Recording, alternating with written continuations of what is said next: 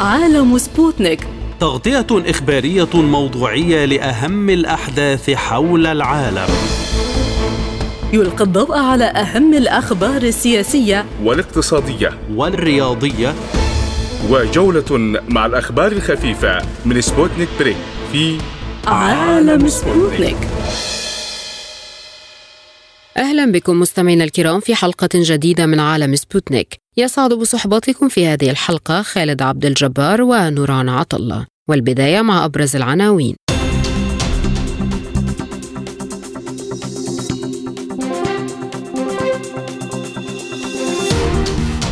الولايات المتحدة توجه ضربات بالعراق واليمن والحشد الشعبي بالعراق يقول جاهزون لتنفيذ أي أمر من قائد القوات المسلحة يحفظ سيادة العراق ووحدة أراضيه. زعيم أنصار الله يتوعد بأن لا يبقى الهجوم الأمريكي على عناصر الحركة في البحر الأحمر دون رد ومجلس الأمن الدولي يحذر الحوثيين من جر اليمن إلى حرب. الصومال يطلب اجتماعا طارئا لوزراء الخارجية العرب لبحث تداعيات الاتفاق بين إثيوبيا وإقليم أرض الصومال. الخارجية الأمريكية تقول إنها ستواصل دعم أوكرانيا ولكن ليس كما في السنوات السابقة.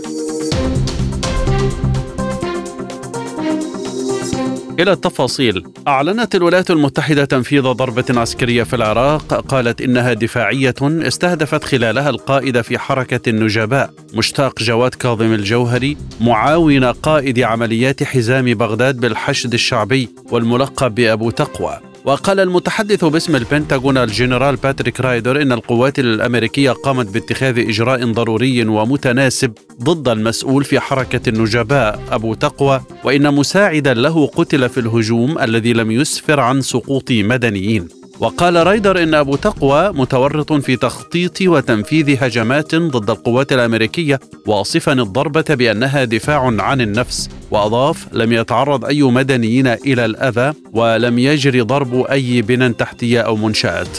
وكانت القوات الأمريكية قد تعرضت لنحو 120 هجوما في كل من العراق وسوريا منذ اندلاع الحرب في غزة في السابع من أكتوبر. وحملت الحكومة العراقية التحالف الدولي بقيادة الولايات المتحدة الأمريكية مسؤولية الهجوم على مقر الحشد الشعبي في العاصمة العراقية. وقال المتحدث باسم القائد العام للقوات المسلحة العراقية اللواء يحيى رسول في بيان إنه في اعتداء سافر وتعد صارخ على سيادة العراق وأمنه أقدمت طائرة مسيرة على عمل لا يختلف عن الأعمال الإرهابية باستهداف أحد المقار الأمنية في العاصمة بغداد ما أدى إلى وقوع ضحايا في هذا الحادث المرفوض جملة وتفصيلا. وأضاف رسول أن الهجوم غير المبرر على جهة أمنية عراقية تعمل وفق الصلاحيات الممنوحة لها من قبل القائد العام للقوات المسلحة لافتا إلى أن ذلك يقوض جميع التفاهمات ما بين القوات المسلحة العراقية وقوات التحالف الدولي.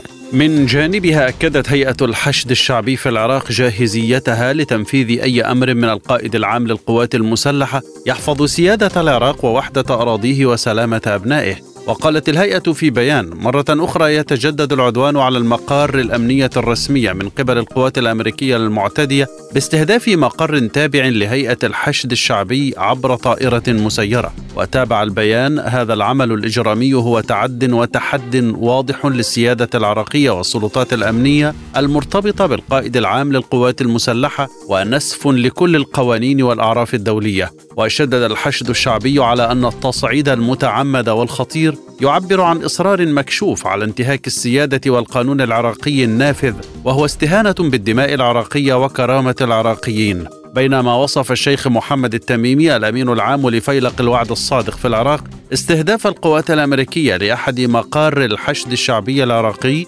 بالجريمة النكراء التي سيكون الرد عليها مزلزلا على تواجد المصالح الأمريكية داخل وخارج العراق. من بغداد ينضم إلينا مؤيد الجحيشي الباحث الأمني والاستراتيجي والعسكري السابق. سيد مؤيد لماذا اختارت الولايات المتحدة قوات الحشد الشعبي والعناصر التي استهدفتها بالتحديد؟ الحشد الشعبي وقبل قبل لا تشكل الحشد الشعبي كان هناك تشكيل يسمى آه، المقاومة. بعد أن تم تشكيل الحشد الشعبي انضوى أو انفصل من هذه المقاومة من هذا الحشد الشعبي هناك فصائل آه، تسمى نفسها مقاومة ضد المحتل. هذه الفصائل لا تتبع الحشد الشعبي ولكن عقائديا تتبع الحشد الشعبي. يعني هي ما لها علاقة بالحشد الشعبي بس منفصلة عن الحشد الشعبي. يعني مثلا أكرم الكعبي مو بالحشد الشعبي ما عنده أي تواجد مع الحشد الشعبي ولكن طيب. هناك تنسيق تنسيق مبطن ما بين ما الفصائل اللي تسمى نفسها مقاومة المبهمة. يعني ما معروفة أسمائها كثير من الفصائل ما معروفة أسمائها أسماء وهمية.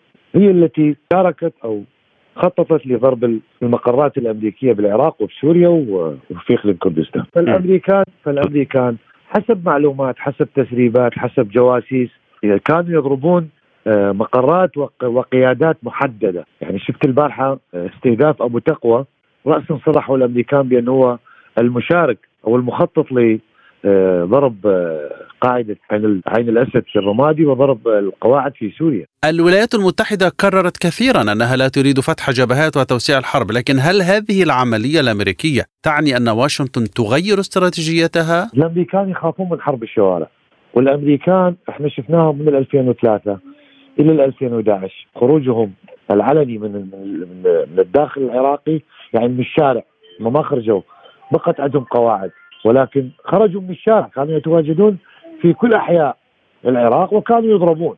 فخلال تواجدهم بالعراق من 2003 إلى 2011 هم يخافون من الضربات يعني من حرب العصابات. اضرب واهرب. يخافون من هاي من هاي الخطة. ولهذا تشوف الأمريكان ما يقدرون يستعملون أي خطة أو أي طريقة لا بالعراق لا باليمن لا بسوريا لا حتى بلبنان. وشفت معركة غزة والقتال آه، في حرب الشوارع في غزة. الأمريكان صح عندهم طائرات صح عندهم تكنولوجيا.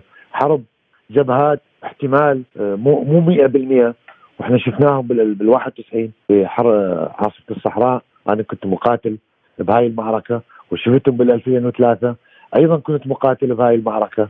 آه، لا يقاتلون جبهات. يعني قليل جدا يستطيعون القتال في جبهات. ولكن التكنولوجيا الطائرات شوف أستاذ محمد انتبه.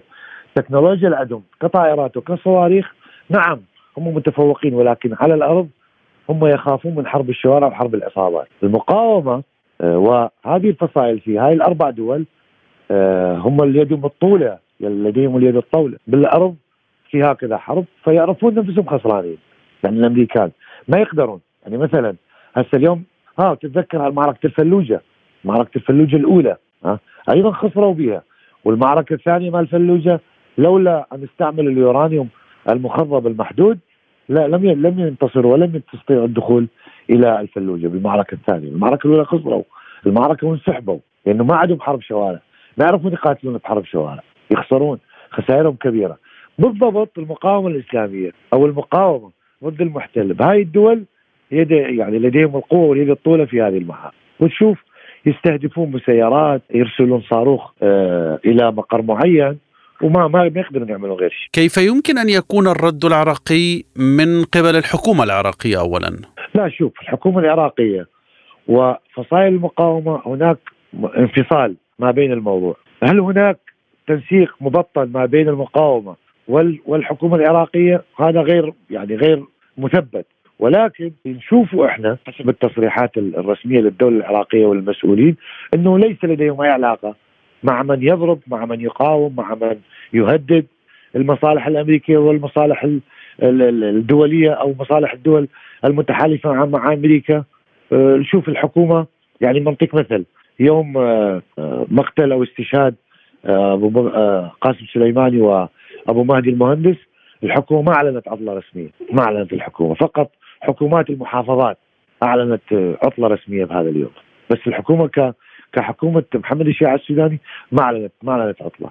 اذا أكو هناك فصل ما بين آه، الحكومة والمقاومة. وما الحكومة تصريحاتها ضد ضد الضرب ضد الاستهداف.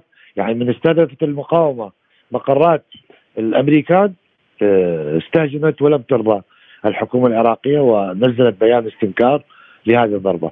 وأيضا من استهدفت استهدف الأمريكان مقر الحج الشعبي أيضا نزلت نفس الكلام ونفس البيان. اذا الحكومة منفصلة عن هذا الموضوع هل هناك اتفاق مبطن ما بين الحكومة وبين المقاومة؟ إحنا ما عندنا اثباتات وكيف تتوقع الرد من الحشد الشعبي؟ سيكون رد مثل آه مثل ما ردوا الأمريكان مسيرات صواريخ آه، تضرب وتعرف هاي مقاومة على الأرض. تستطيع أن تستعمل كل الوسائل هاونات كاتيوشا صواريخ مسيرات مدافع. تستطيع أن تستعمل وهي آه، سلاح آه، موجود بالعراق ومتواجد عند المقاومة في العراق وتعرف العراق خاض كثير من الحروب وكثير من الملايين ملايين القطع من السلاح موجودة بالعراق. لكن هل ينتظر الحشد أوامر من وزارة الدفاع العراقية أم يتحرك من تلقاء نفسه؟ لا لا بالضبط يتحرك من تلقاء نفسه، عندهم مجلس مقاومة عنده مجلس آه، من كثير من القادة يستطيع أن يتحرك بدون أن يأخذ رأي أو حتى يعطي علم للحكومه العراقية، وما أنا يعني أنا كرأيي أنا أقول لك ماكو اي أي تو اي أي تواصل أو توافق ما بين الحكومة العراقية والمقاومة، يعني ماكو بس مجرد أنت اترك يعني بالعامية خلينا نقول آه أنت مالك علاقة بي وأنا مالي علاقة بي، يعني الحكومة تقول للمقاومه أنا مالي شغل بكم. والمقاومة تقول للحكومه العراقية أنا أيضا مالي علاقة بي، يعني شلون؟ ماكو ماكو تواصل، يعني ماكو اتحاد بينهم أو اتفاق على ضرب أو اتفاق على تهدئة ماكو. يجتمع مجلس المقاومة يقول سنعطي شهر للتهدئة. يضربون الحكومة ترى إحنا عندنا تهدئة لمدة شهر.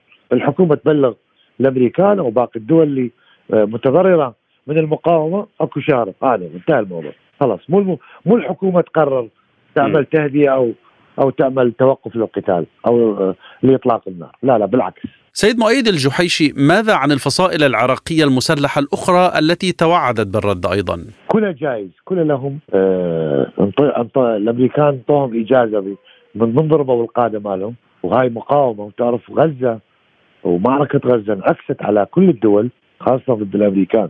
لأن الأمريكان بالبداية قالوا إحنا ما راح نساعد الإسرائيليين الإسرائيليين يجازون مع مع حماس.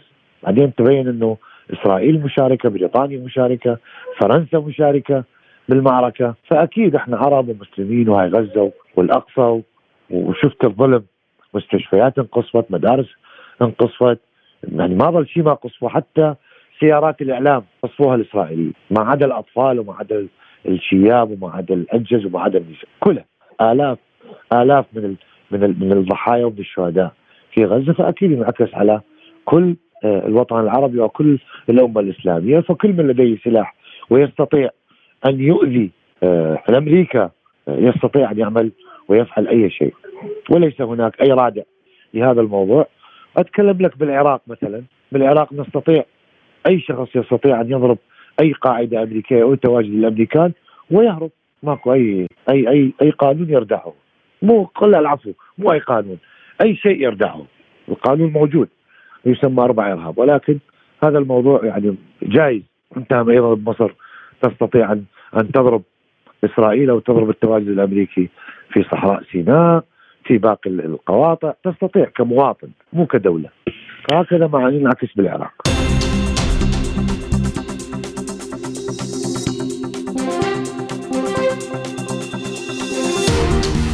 توعد قائد جماعة أنصار الله اليمنية عبد الملك الحوثي بأن الهجوم الذي نفذته الولايات المتحدة وأسفر عن مقتل وفقدان عشرة من عناصر الحركة في البحر الأحمر لن يبقى من دون رد. وقال الحوثي في تصريحات نقلتها قناة المسيرة التابعة للجماعة إن الأمريكي الصهيوني ارتكب حماقة باستهداف أبطال البحرية غدرا وعدوانا ولن يبقى هذا الاعتداء الإجرامي دون رد أو عقاب. ووجه الحوثي نداء إلى الشعب اليمني للخروج في مظاهرات ومسيرات كبرى وفي المقدمة صنعاء في ميدان السبعين. واعتبر قائلا خروج شعبنا المليوني الحاشد سيعلن للعالم أجمع أن شعبنا لا يتراجع عن موقفه الإيماني ولا يخنع للمستكبرين. وقال إن خروج الشعب اليمني للتظاهر له أهمية قصوى وهو بحد ذاته من الجهاد في سبيل الله ليري ويسمع العالم موقفه الثابت في نصرة فلسطين. في الوقت نفسه دعا أعضاء مجلس الأمن الدولي حركة أنصار الله إلى وقف الهجمات على السفن في البحر الأحمر قائلين إنها تشكل خطرا على حرية الملاحة والاستقرار الإقليمي.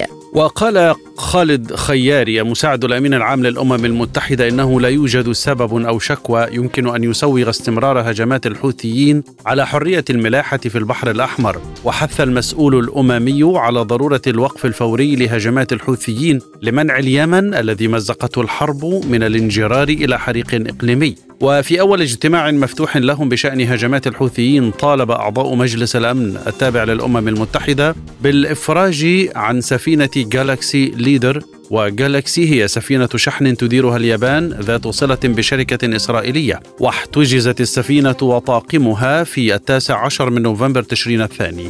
ويؤكد الحوثيون أنهم سيواصلون استهداف السفن ذات الصلة بإسرائيل التي تبحر إلى موانئ إسرائيلية إن لم تدخل كميات كافية من الغذاء والدواء إلى قطاع غزة. وغيرت 18 شركة شحن مسار سفنها إلى تجنب أو لتجنب البحر الأحمر وسط تصاعد التوتر في المنطقة ويمثل هذا عشرة أيام إضافية إلى الرحلات وتأثيرا سلبيا على التجارة وعلى زيادة كلفة الشحن.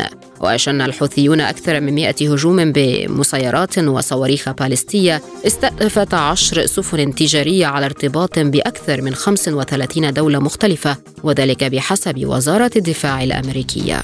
من صنعاء ينضم إلينا توفيق الحميري مستشار وزارة الإعلام اليمنية. سيد توفيق كيف يمكن أن يكون رد أنصار الله عمليا ضد الولايات المتحدة على ما حدث مؤخرا؟ بكل تأكيد أن ما يتعلق بما حاولت الأمريكان إلى إثارة الفوضى في البحر الأحمر خلال الفترة الماضية آه، لم يحقق أي نتيجة. نحن ننظر إلى النتائج أولا. هنالك قرار يمني يمنع ويحظر على آه، إسرائيل العدو الإسرائيلي من تمرير السفن الخاصة به أو الواردة أو الذاهبة من من أو إليه يعني. فبالتالي هذا القرار لم يتمكن الأمريكان من اختراقه أو تحقيق أي تجاوز له وصمود هذا القرار وتنفيذ هذا القرار هو بحد ذاته انتصار اولا أما فيما يتعلق بمسألة الرد على الهجوم الأمريكي واستشهاد عشرة من أبطال قواتنا البحرية اليمنية فبكل تأكيد أن هنالك إجراء قد يكون مصوب نحو تلك القطع العسكرية وتلك البحرية التي نفذت ذلك الهجوم بمعنى العين بالعين والسن بالسن والجروح قصاص. هكذا أعتقد بأنه قد يكون هذا الرد على مستوى التنفيذ العملي. لكن أكبر رد هو أن هذا القرار ما يزال ماضي بأن الأمريكان لم يستطيعوا أن ينفذوا أي تجاوز لقرار الجمهوريه اليمنية الحاضر ل والذي يحظر السفن الصهيونية من العبور إلى و من الأراضي المحتلة. هناك تحذيرات من مجلس القيادة اليمني برئاسة رئيسه رشاد العليمي من إشعال حرب أخرى في اليمن، كيف يرى أنصار الله هذا التحذير؟ نحن لا ننظر لمثل هذا هؤلاء الذين باتوا داخل الفنادق لا يمتلكون أي قرار أي رقم هم لم يعدوا لهم أي حضور ولا أي رقم كل ما تعنيها الكلمة. أصبحوا مجرد أدوات الشعب اليمني اقتنع تماما هنالك حضور شعبي كبير اليوم حول يلتف حول قرار صنعاء فبالتالي إذا أرادوا أمثال هؤلاء أن يكملوا ما تبقى لهم من مرتزقة فعليهم أن يفكروا في مثل هذا التفكير. أما أن نحن نكون قد عملنا لهم حساب ما عملنا حساب لأمريكا لا نعمل حساب لأمثال رشاد العليمي ولا ملك البحرين ولا من هؤلاء الأدوات. هل اليمن يتحمل حربا جديدة وضد تحالف دولي بقيادة أمريكا؟ من المؤسف جدا أمثال ان ان أن يأتي مثل هذا التحذير من قبل مجلس الأمن. ولكن هو هذا التحذير الأخير أو جلسة مجلس الأمن الأخيرة أكدت بأن القانون ما يسمى باكذوبه القانون الدولي قد انتهت بكل ما تعنيها الكلمة. عندما يتم الحديث من خالد خياري بأنه لا يوجد أي مظلمة تبرر مثل هذه العمليات في البحر الأحمر. هذا يعني بان هنالك شرعنه للجرائم التي يقترفها الكيان العدو الإسرائيلي في حق أهلنا في غزة. بالتالي يعني إنه هنا نحن نعزي من يزال كان أو من كان يصدق بعدالة القانون الدولي والمجتمع الدولي نقدم له العزاء بانتهاء هذه التهيؤات التي قضت عليها أمريكا وقضت عليها الجرائم الإسرائيلية الموجودة حاليا والمستمره في حق إخوتنا الفلسطينيين. أما نحن فنحن لا نؤمن بالقانون الدولي كانصار الله نحن نؤمن بالقانون الإلهي وبالقرآن الكريم. وتطبيق القانون الإلهي يقول علينا يحتم علينا بأن نتخذ مثل هذا الموقف بأن لا نخاف إلا الله وفي نفس الوقت أن ننصر أهلنا وأخوتنا المسلمين. الا نوالي أعداء الله ومن يوالي أمريكا فهو قد تولى أعداء الله هذا مسلمات العدالة الحقيقية والقرآن الحقيقي والقرآن الكريم المنزل من عند الله وهو الذي نؤمن به وهو الذي نلزم أنفسنا بالقيام بالعمل به وهو الذي نخاف إن خالفناه. أما القانون الذي وضع أو وضعته الأمم المتحدة نحن نفهم بأن هذه الامم المتحدة علينا أصبحت بواقع الحال اليوم يقول بأنها الأمم المتحدة علينا. هذه القوانين أنشئت في وقت ما كان اليهود يتحدون ويذهبون إلى الأراضي المحتلة بينما العالم كان يتمزق وبالتالي أصبحت اليوم على الواقع أدركها كل حر على مستوى العالم بأنها لم تكن سوى قوانين ظالمة سخرت من أجل خدمة الصهيونية العالمية. لكن هل أنصار الله جاهز لمواجهة أوسع مع الولايات المتحدة سيد توفيق؟ المواجهة ليس في صالح أمريكا ولا أدواتها ولا من يريد أن يدخل أن يدخل نفسه في مواجهة معنا. نحن مستعدون لخوض هذا أي توسط في المواجهة نحن مستعدون خضنا من المواجهات والحروب مدة تسع سنوات وخلال الهدنة للعام الماضي يعني ونحن في المرحلة السابقة قبل أن يأتي طوفان الأقصى ونحن في مرحلة بداية ما سميت عاصفة الحزم. كنا نتمنى أن نحصل على شهر واحد فقط لكي نقوم بلملمة شهر واحد من الهدنة والسلام. بمعنى لكي نقوم بلملمة اوراقنا العسكريه واجندتنا العسكريه والتحضير لترتيبات عسكرية أكبر. وحصلنا على سنة ونصف من هذا الوقت من خلال العام والنصف الماضيين. وبالتالي هنالك يعني بمعنى أن اليمن اليوم والقدرات العسكرية الحاضرة اليوم ليست كما يتصورها سواء دول الإقليم أو العدوان الأمريكي الذي يمارس ويشرف على العدوان على الشعب اليمني منذ 15 مارس 2016 وأيضا يشرف على العدوان.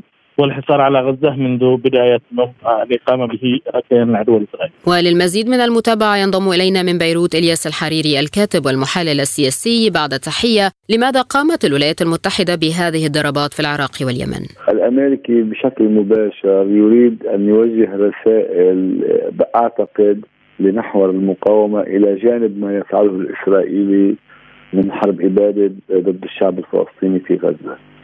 فيريد الأمريكي أن يقول لنحو لنحو المقاومة أو لمن يعتقد بين الزوجين أن إيران تعمل على تشغيلهم في المنطقة ضد تواجده أنه مست... أنه حاضر وقادر كي يوجه ضربات يسميها وقائية كما سماها بالأمس لأهداف تقوم بضرب المصالح الأمريكية.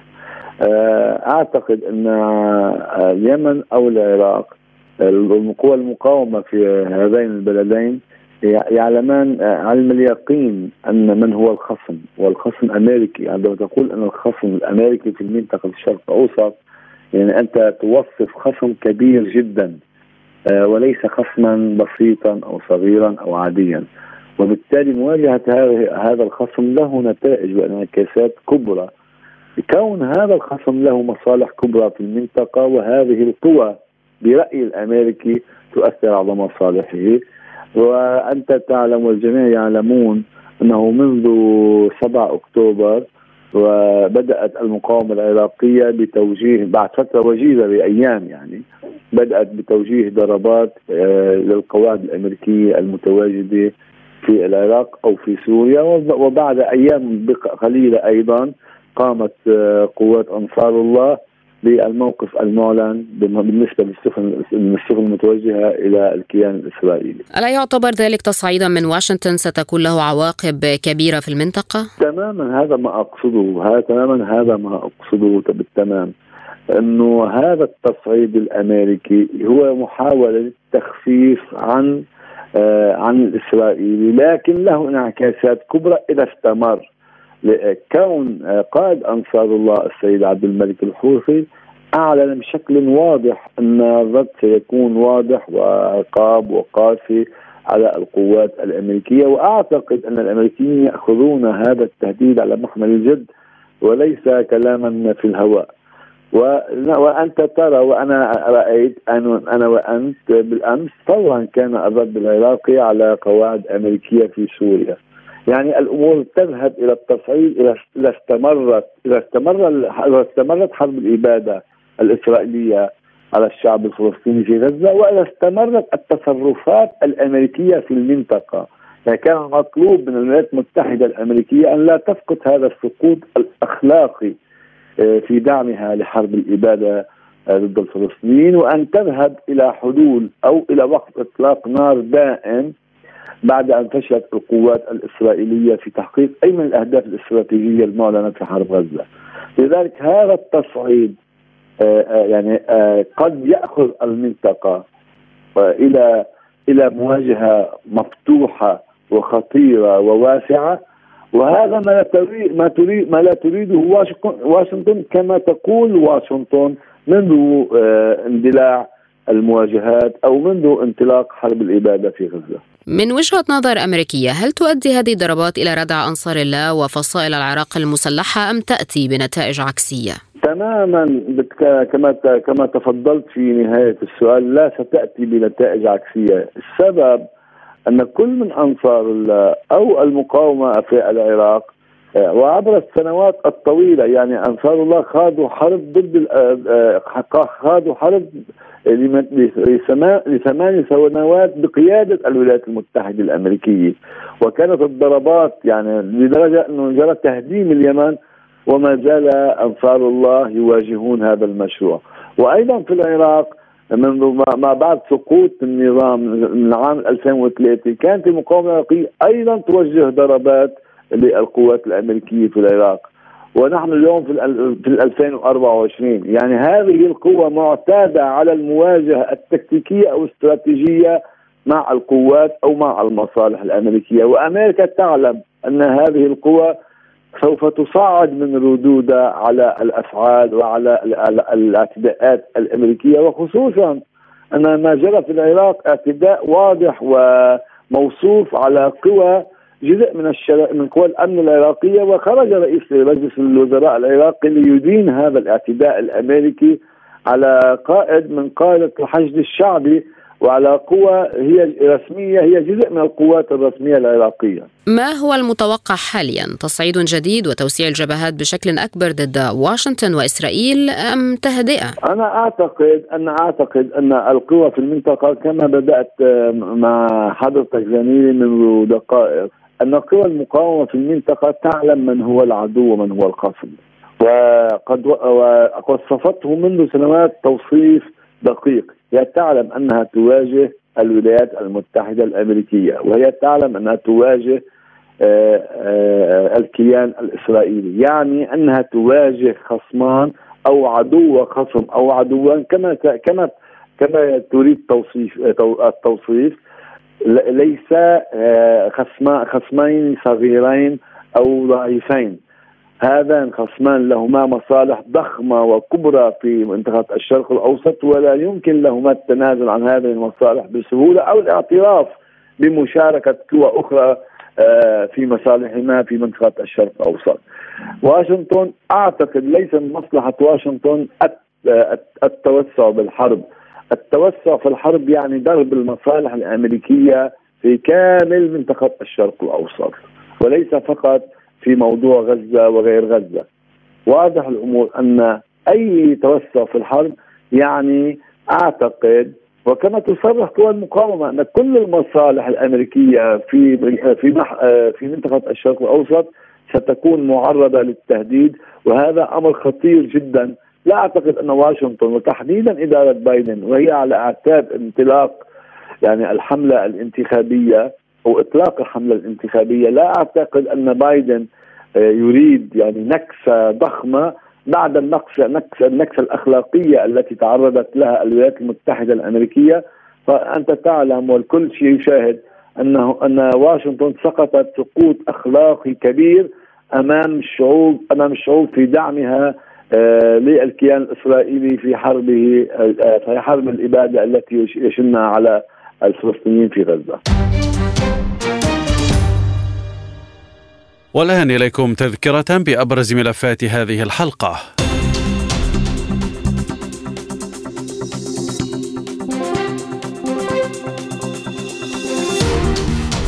الولايات المتحدة توجه ضربات بالعراق واليمن والحشد الشعبي بالعراق يقول جاهزون لتنفيذ أي أمر من قائد القوات المسلحة يحفظ سيادة العراق ووحدة أراضيه. زعيم أنصار الله يتوعد بألا يبقى الهجوم الأمريكي على عناصر الحركة في البحر الأحمر دون رد ومجلس الأمن الدولي يحذر الحوثيين من جر اليمن إلى حرب. الصومال يطلب اجتماعا طارئا لوزراء الخارجية العرب لبحث تداعيات الاتفاق بين إثيوبيا وإقليم أرض الصومال. الخارجية الأمريكية تقول إنها ستواصل دعم أوكرانيا ولكن ليس كما في السنوات السابقة. عودة إذا إلى موضوعات عالم سبوتنيك.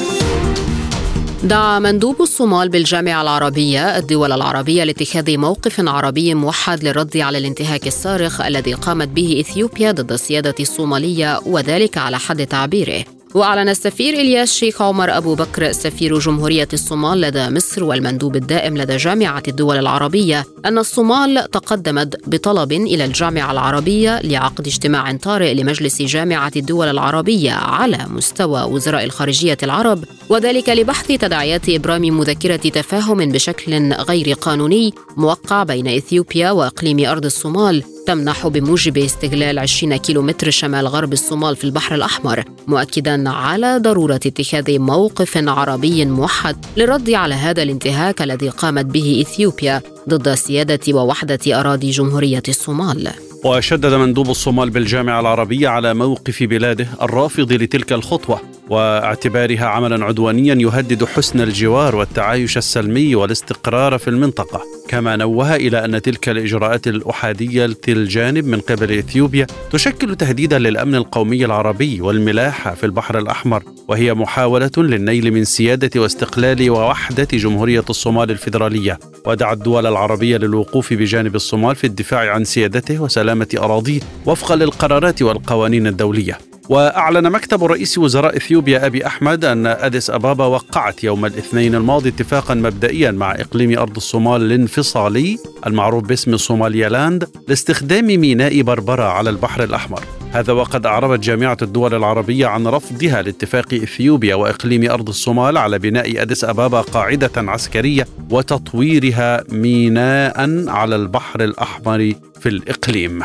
من مقديشو ينضم إلينا الباحث السياسي ياسين سعيد أستاذ ياسين ما الهدف اذا من الاجتماع العربي الذي دعت إليه الصومال؟ شكرا لك أخي الكريم الهدف من هذا الاجتماع الذي دعت إليه الصومال. اولا يدعو أن تتخذ موقف موحد الدول العربية للتصدي للاعتداء الإثيوبي الذي يعد تقريبا انتهاكا صارخا للسيادة الصومالية واستقلاله ووحدته وجمهورية الصومال الفدرالية بما أنها دولة عربية يجب للجانب الوقوف بجانبها في الدفاع عن سيادته وسلامة أراضيه ووفقا للقرارات للقرارات والقوانين الدولية التي تسمح ذلك.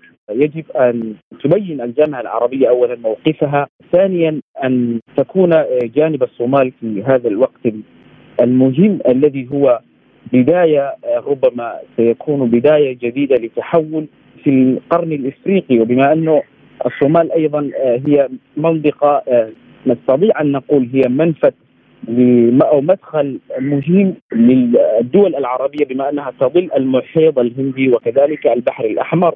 فهذا أيضا يقع على الدول العربية ان تحفظ الامن القومي لها لأنه اثيوبيا إذا دخلت البحر الأحمر وكذلك القرن الإفريقي سيكون يؤثر الأمن القومي العربي أيضا. ولكن كيف يهدد هذا الاتفاق الملاحة في البحر الأحمر كما تقول مقديشيو؟ يهدد أكثر من جانب، اولا إثيوبيا هي لا تتحدث أنها تعمل أنها تريد مثلا أنها تريد منفذ بحري للاقتصاد فقط وبهذا كان بإمكانها والصومال سابقا 2018 هي عملت اتفاقات مع صومالي لاند هذا الإقليم الذي يقع في شمال الصومال يسمح لها أن تملك حصة في ميناء بربرة الذي كان يصل آنذاك 19% وهذا كان بما أنه كان يتعلق الاقتصاد فقط الصومال لم تتدخل الشعب مع أنها كانت تراقب من فوق. لكن إثيوبيا حاليا تتحدث عن قوات بحرية والمنطقة البحر الأحمر آه، حاليا حساسة جدا. والصومال آه، بما أنه يظل آه، البحر الأحمر لا يملك قوات بحرية تستطيع حاليا أن تحفظ الأمن القومي البحري العربي من القرن الإفريقي. فأن تتدخل الدولة الأخرى وتهدد أن تأخذ منفذا مع قواعد عسكرية لها هذا يؤدد هذا يهدد اولا يهدد الدولة الصومالية بأكملها والدولة الصومالية دولة عربية وثانيا يهدد الأمن القومي الأمن القومي العربي بما أنه هذا مدخل يدخل إلى يدخل إلى الدول العربية بدءا من دولة جيبوتي إلى مصر واليمن. هناك مراقبون يقولون إن هذه القاعدة يقصد بها مصر وليس طرف آخر، كيف يمكن تفسير ذلك؟ أي نعم. آه، موضوع مصر آه، مهم جدا. آه، كان حصل بين إثيوبيا ومصر سد النهضة وإثيوبيا رأت نفسها أنها نجحت في سد النهضة وغلبت الدول المصب دولة السودان والدولة المصرية. فلهذا حاليا ترى نفسها أنها تملك قوة دبلوماسية كبيرة وأنها تتمتع بالنفوذ عالمي. فلهذا حاليا هي تفعل هذا التحركات التي تقول أنها يجب أن تملك منفذا بحريا. فلهذا آه، آه، الأمن المصري يتعلق هذا هذا ال الخبر التي تقول اثيوبيا أنها يجب أن تملك آه، مهم جدا لكن ليس وحدها أعتقد ليس وحدها. هذا المنفذ الذي تقول خاصة إذا قلنا ميناء زيلع إذا نزلت اثيوبيا قواتها في ميناء زيلع اولا الصومال تكون بفرقتين آه، لأنه ميناء زيلع يقع منطقة جغرافية مهمة جدا وقريب جدا لجيبوتي وكذلك آه، منطقة باب المندب. فلهذا أولا يكون منطقة حساسة تضرب بثلاثة دولتين بمرة واحدة. ثالثا إثيوبيا آه، فكرتها الأساسية هي أن تكون قوة في المنطقة يعود آه، إليها كل شيء. وأبي أحمد آه، قبل سنة أعتقد آه، هو أمام برلمان إثيوبيا هو وضع خريطة كاملة يدعي أن إثيوبيا تقع من بين النهر النيل إلى إلى البحر والمحيط الهندي أو المحيط حتى البحر الأحمر. هذا يهدد اولا القرن الإفريقي بأكمله الدول الإفريقية ويهدد أيضا الدول العربية التي من أولها مصر. لكن كيف يمكن أن تقوم الدول العربية بالضغط على إثيوبيا وإقليم أرض الصومال؟ تستطيع ان آه، اولا الدول العربية لها آه، صوت آه، مسموع خاصة الدول المصرية والدول العربية الأخرى خاصة الدول الخليج لهم سيا لهم نفوذ عالمي يستطيعون أن يضغطوا اولا بصوتهم وهذا قبل كل شيء مهم جدا. ثانيا تستطيع أن تهدد إثيوبيا اذا تحركت آه، آه، إلى بحر الأحمر أنها تتدخل وهذا أيضا شيء مهم جدا كما يأتي الأخبار أن الدولة تركيا ربما ستتدخل الأمر إذا قضت الأمور. ثالثا يجب حاليا بما أن الصومال رفع حظر السلاح يجب أن أن تساعد الصومال بتكوين قوات بحرية وأن توفر لها السفن بحرية وزوارق بحرية حتى تستطيع الدولة الصومالية بمحافظة بحفظ بحرها ودفاعها.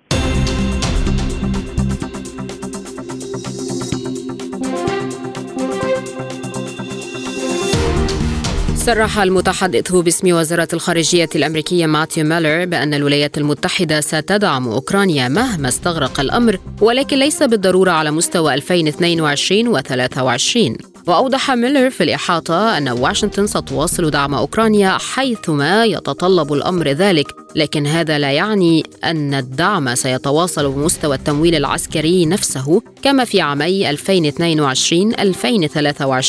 وأعلن ميلر أن الولايات المتحدة وصلت إلى القاع في القدرة على تقديم الدعم العسكري لكييف. في الوقت نفسه أكد منسق الاتصالات الاستراتيجية في مجلس الأمن القومي الأمريكي التابع للبيت الأبيض جون كيربي أن الولايات المتحدة تعتزم مواصلة تقديم الدعم لأوكرانيا على الرغم من الأحداث الجارية في إسرائيل. وأعلن منسق الاتصالات الاستراتيجية في البيت الأبيض أن تسليم الأسلحة الأمريكية إلى أوكرانيا قد يتوقف في حال عدم التوصل إلى اتفاق بخصوص حزمة تمويل تكميلية مطلوبة لمواصلة تزويد كييف بالأسلحة. كان مفوض السياسة الخارجية الأوروبية جوزيف بوريل قد قال إن الأحداث الأخيرة في واشنطن تشير إلى عدم اليقين من التمويل الأمريكي لأوكرانيا مما يزيد من مسؤولية الاتحاد الأوروبي في المستقبل. وأكد بوريل أن الاتحاد الأوروبي لن يتمكن من التعويض عن نقص الدعم الأمريكي مطالبا بالبحث عن طريق للخروج من هذا الطريق المسدود. للمزيد ينضم إلينا من موسكو دكتور فايز حوالة المحلل السياسي. بعد التحية هل هو اعتراف أمريكي مبطن بوقف الدعم لأوكرانيا ولكن في محاولة لحفظ ماء الوجه؟ آه بداية تحية لكم ولمستمعيكم ومتابعيكم الأثر بكل تأكيد ما يجري في الولايات المتحدة الأمريكية وخاصة بالنسبة لموضوع آه تمويل العمليات الإرهابية أو العسكرية كما يحبون توصيفها في أوكرانيا آه تأتي ضمن إطار آه الفشل أو الاعتراف بشكل غير مباشر بالفشل الاستراتيجي الذي لحق بقوات التحالف من أكثر من 52 دولة من العالم قدمت لأوكرانيا الأسلحة ومنها الأسلحة المتطورة والصواريخ الذكية وما إلى غير ذلك. كل هذا لم ينفع أي شيء ولم يستطيعوا ولن يستطيعوا إلحاق الهزيمة الاستراتيجية في بروسيا الاتحادية على أرض المعركة كما يحاولون تصويرها ولكن اليوم نحن دخلنا في العام الانتخابي الصعب أصعب عام انتخابي في حقيقة الأمر في تاريخ الولايات المتحدة الأمريكية. وخاصة نجد بأن هناك خلافات ضمن الحزبين وضمن الحزب الواحد بكلا الحزبين. آه، في موضوع الترشح وفي موضوع الاتجاه إلى استخدام المحاكم آه، سواء كان من قبل الديمقراطيين آه، من أجل وضع دونالد ترامب المرشح من قبل الحزب الجمهوري في السجن أو ما نجده يوم أمس وخاصة في موضوع مواضيع كثيرة منها تخص جو بايدن نفسه أو ولده. والرشاوي التي يتحدثون عنها. بمعنى آخر أن اليوم الخلافات ضمن الولايات المتحدة الأمريكية الخلافات الداخلية هي سبب رئيس في تعطيل تمويل. آه، بمعنى آخر أن الولايات المتحدة الأمريكية آه، لا يمكن أن نقول بأنهم لا يوجد لديهم أموال لأنهم في حقيقة الأمر يطبعون الورق.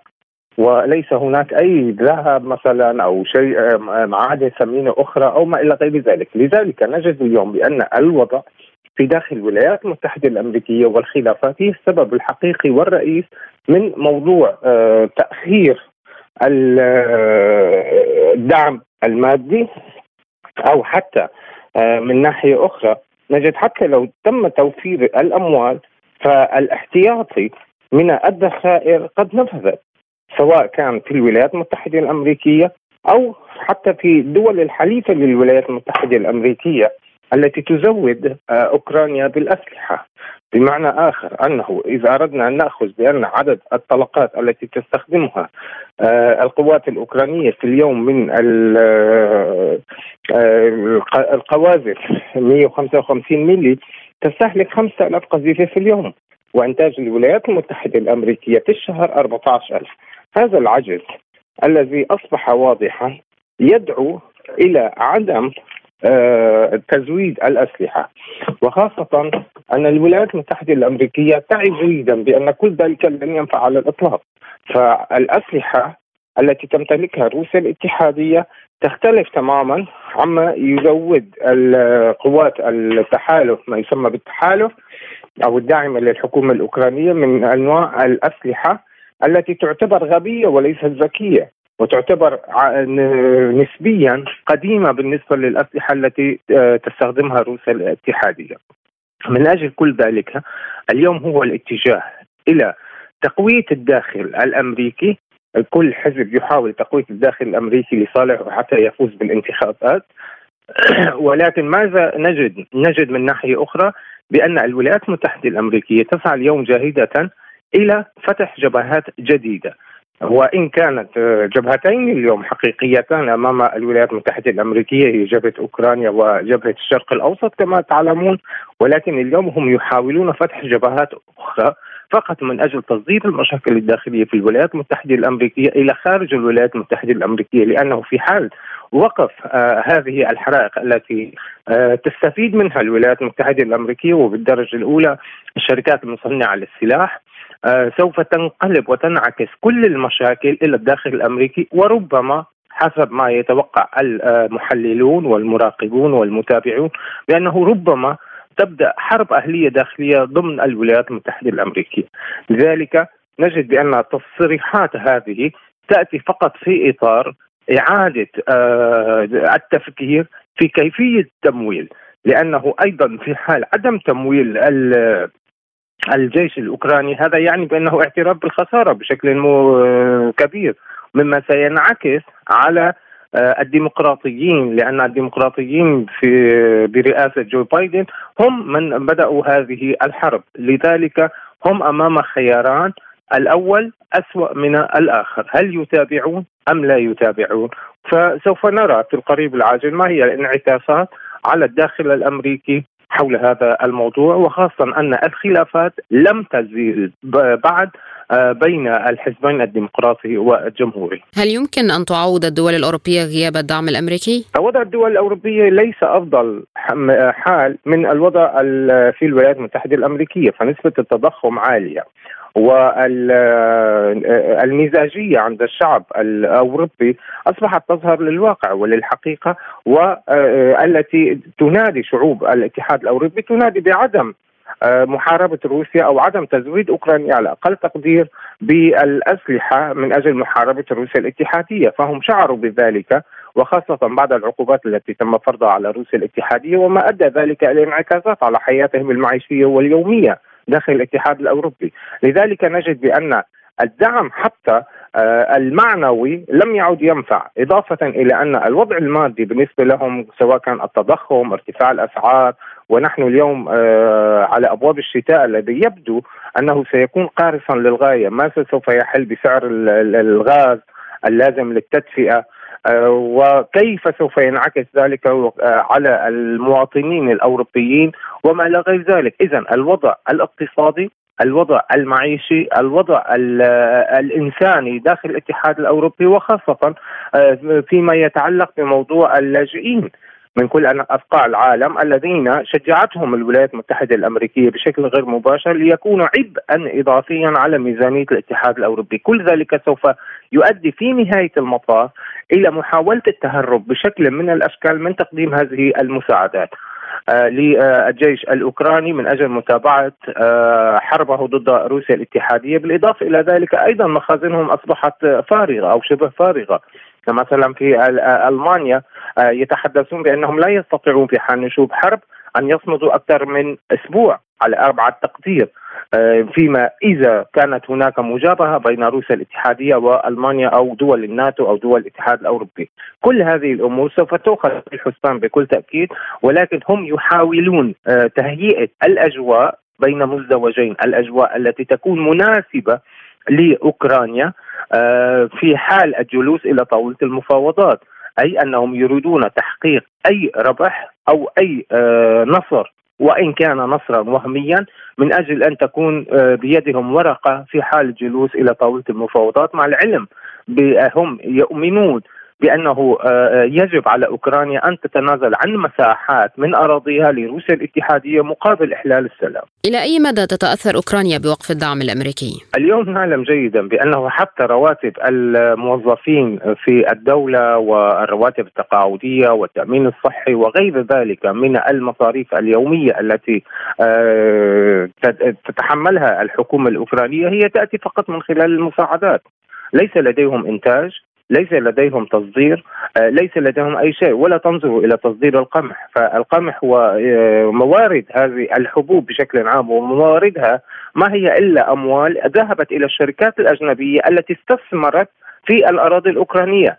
بمعنى آخر أن اليوم أوكرانيا ليس لديها صناعة آه، وليس لديها زراعة وليس لديها أي ناتج قومي. هي اليوم تعتمد بشكل رئيسي على الأموال التي يتم منحها من قبل الحلفاء بين مزدوجين أو من قبل ما يسمى بقروض من البنك الدولي. وهذا الأمر سوف ياتي تأتي نتائجه السلبية بعد وقف الحرب لأن البنك الدولي سوف يطالب بهذه الأموال. لذلك الوضع سيء للغاية. من كل النواحي الاقتصادية والاجتماعية والسياسية وحتى الدينية بالمناسبة وخاصة ما نرى من تعزيز للتفرقه ما بين المسيحيين آه، في آه، أوكرانيا وما إلى غير ذلك، كل هذه الأمور سوف تنعكس بشكل سلبي في نهاية المطاف. سنجد أن هناك واصبحنا نلاحظ ان هناك خلافات ضمن الأسرة الحاكمة أو العائلة الحاكمة أو المجموعة الحاكمة في أوكرانيا. وهذا ما آه، سينعكس أيضا على الوضع السياسي والدبلوماسي بالنسبة لأوكرانيا. آه، وسنكون أمام عدة احتمالات. هل سيهرب زيلينسكي؟ هل سوف يتم سجنه؟ هل سوف يتم اغتياله؟ وأعتقد بأن تغييب زيلينسكي عن الساحة عن الساحة السياسية الأوكرانية هو آه، يصب في مصلحة الولايات المتحدة الأمريكية والدول الغربية بالدرجة الأولى لتغطية كل آه، عمليات الفساد التي أصبحت واضحة للعيان في كل أنحاء العالم وليس في آه، أوكرانيا. عالم سبوتنيك مستمر معكم وهذه جولة من الأخبار حول العالم مع الزميل عبد الله حميد. أهلا بكم. نشرت وزارة الدفاع الروسية مشاهد تظهر قيام المظليين الروس باستهداف القوات الأوكرانية بضربات دقيقة بواسطة منظومتي الصواريخ المضادة للدبابات فاغوت وكورنيت على محور أرتومافسك. وقالت وزارة الدفاع الروسية إن الطاقم اكتشف تجمعا للمشاة الأوكرانيين في شمال غرب أرتيموفسك وتم تدميره من قبل أطقم أنظمة فاغوت وكورنت المضادة للدبابات وبحسب وزارة الدفاع فإن الطاقم التابع للمظليين دمر مشاة القوات المسلحة الأوكرانية. وأشارت الوزارة إلى أن الأطقم المضادة للدبابات تعمل بشكل نشط على تدمير القوى البشرية ومعدات العدو. في هذا القطاع من الجبهة. أعلن ضابط في مكتب الصحفي لقوات مجموعة المركز الروسية ليونيد شاروف أن أنظمة الدفاع الجوي التابعة لمجموعة المركز دمرت ست مسيرات أوكرانية في منطقة كرمانايا في جمهورية لوغانسك الشعبية. وقال شاروف إن أنظمة الدفاع الجوي أسقطت ست طائرات بدون طيار في بلدة كريمانايا في جمهورية لوغانسك. كما أشار شاروف إلى أنه خلال 24 ساعة الماضية على محور كراسني ليمان في منطقتي تشيرفونايا ديبروفا وغابات سيريبريانسكي استهدفت قوات المركز تجمعات للأفراد العسكريين من لواء الدفاع الإقليمي رقم 100 واللواء الخامس من الحرس الوطني للقوات الأوكرانية وبلغت خسائر العدو ما يصل إلى 120 عسكريا بين قتل وجريح وثلاث مركبات مدرعة وسيارتين. ذكرت وكالة الأنباء الفلسطينية أن قوات الاحتلال الإسرائيلي قتلت شابا فلسطينيا وأصابت سبعة آخرين على الأقل بالرصاص الحي في بلدة بتريما شمال غرب رام الله. في كمين نصبه الجيش الإسرائيلي وأشارت المصادر إلى أن جنود الاحتلال داهموا عدة منازل وكسروا أبواب محال تجارية ودمروا إحدى المقاهي في البلدة في من اندلعت مواجهات بين الشبان وقوات الاحتلال عقب الاقتحام موضحة أن قوات الاحتلال اعتقلت عددا من الشبان. قالت وزارة الخارجية الفلسطينية إن إسرائيل تحاول إجبار أغلب سكان غزة على التدافع الجماعي باتجاه الحدود مطالبة بإجراءات دولية عملية للضغط على إسرائيل لوقف الحرب على غزة ومخططات التهجير. وأضافت الوزارة في بيان أن إسرائيل تمعن في تعميق جرائم النزوح القسري في قطاع غزة ليشمل نزوح أكثر من مليوني فلسطيني وحشرهم. في مساحة ضيقة وأوضحت أن مناطق جنوب غزة أصبحت الأعلى كثافة سكانية في العالم على الإطلاق وأكدت أن استمرار استهداف النازحين وهذه الكثافة السكانية بالقصف والتدمير هي محاولة لإجبارهم على التدافع الجماعي باتجاه الحدود. أعلن حزب الله اللبناني في بيان له عن ملخص عملياته العسكرية واستهدافاته لمواقع الجيش الإسرائيلي وتموضعات جنوده في القطاعين الشرقي والغربي من جنوب لبنان. أوضح الحزب أن مجاهدي المقاومة قصفوا في القطاع الشرقي من جنوب لبنان تجمعا لجنود الجيش الإسرائيلي في محيط موقع المنارة وتجمع آخر. في موقع المطلة بالإضافة لتموضع مستحدث للجنود في محيط موقع المرجع. كما استهدفت قوة القناصة في حزب الله التجهيزات التجسسية. في موقع مسكاف عام الإسرائيلي وأصابته بدقة ما أدى إلى تدميره بشكل كامل ولفت إلى أنه استهدف في القطاع الغربي من جنوب لبنان نقطة الجرداح الإسرائيلية بالأسلحة المناسبة وحققوا فيها إصابات مباشرة وتموضعا لجنود الجيش الإسرائيلي في شتولة بالأسلحة المناسبة وحققوا فيه إصابات مباشرة.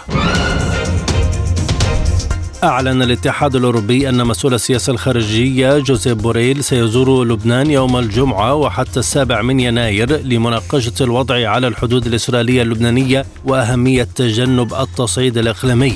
وذكر الاتحاد في بيان أن بوريل سيبحث تأثير ما سيحدث في غزة على المنطقة وسيعيد التأكيد على ضرورة تعزيز الجهود الدبلوماسية مع زعماء المنطقة بهدف الوصول إلى سلام عادل ودائم. وأورد بيان الاتحاد الأوروبي أن بوريل سيلتقي خلال الزيارة رئيس مجلس النواب اللبناني نبيه بري ورئيس الوزراء نجيب ميقاتي ووزير الخارجية عبد الله بو حبيب وقائد الجيش جوزيف عون كما سيلتقي بقائد قوات الأمم المتحدة في لبنان يونيفيل أرولدو لازارو.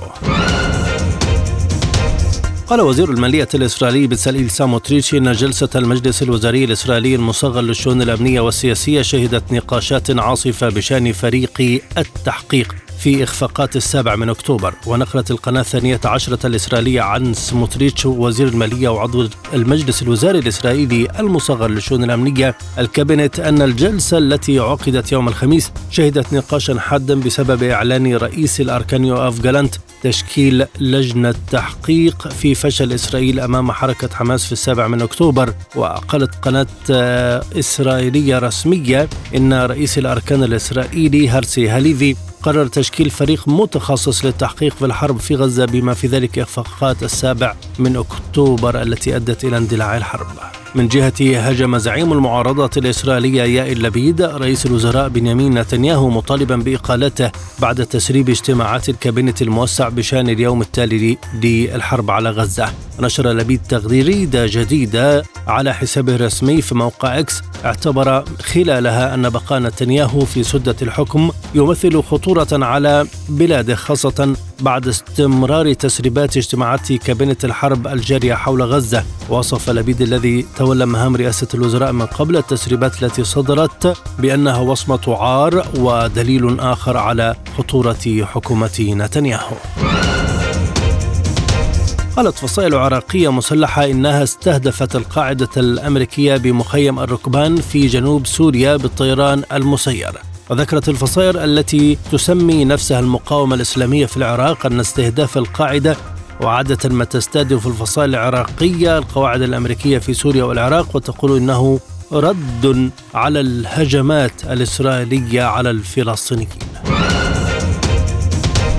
توجه ديريك شولت مستشار وزارة الخارجية الأمريكية وباربرا ليف مساعدة وزير الخارجية لشؤون الشرق الأدنى إلى الأردن وإسرائيل بهدف منع توسع الصراع في منطقة الشرق الأوسط ونشرت وزارة الخارجية الأمريكية بيانا على موقعها الرسمي أفادت من خلاله بأن شولت وليف سيشددان على أهمية الدعم الأمريكي لإسرائيل والتزام الولايات المتحدة بمنع امتداد الصراع بين إسرائيل وحماس إلى صراع إقليمي. ألقى متظاهرون مؤيدون لفلسطين طلاء أحمر على موكب وزير الخارجية الأمريكي أنتوني بلينكن وألقى النشطاء الداعمون لفلسطين الطلاء على سيارته أثناء مغادرته منزله. احتجاجا على المساعدات العسكرية الأمريكية لإسرائيل وأصطف المتظاهرون خارج منزل بلينكن رافعين شعارات ولافتات تطالب بإنهاء العقاب الجماعي للفلسطينيين. يأتي ذلك قبيل جولة بلينكن الجديدة في الشرق الأوسط التي يزور فيها إسرائيل للمرة الخامسة منذ اندلاع الحرب على غزة في السابع من أكتوبر. للمزيد زوروا موقعنا على الإنترنت سبوتنيك إلى اللقاء.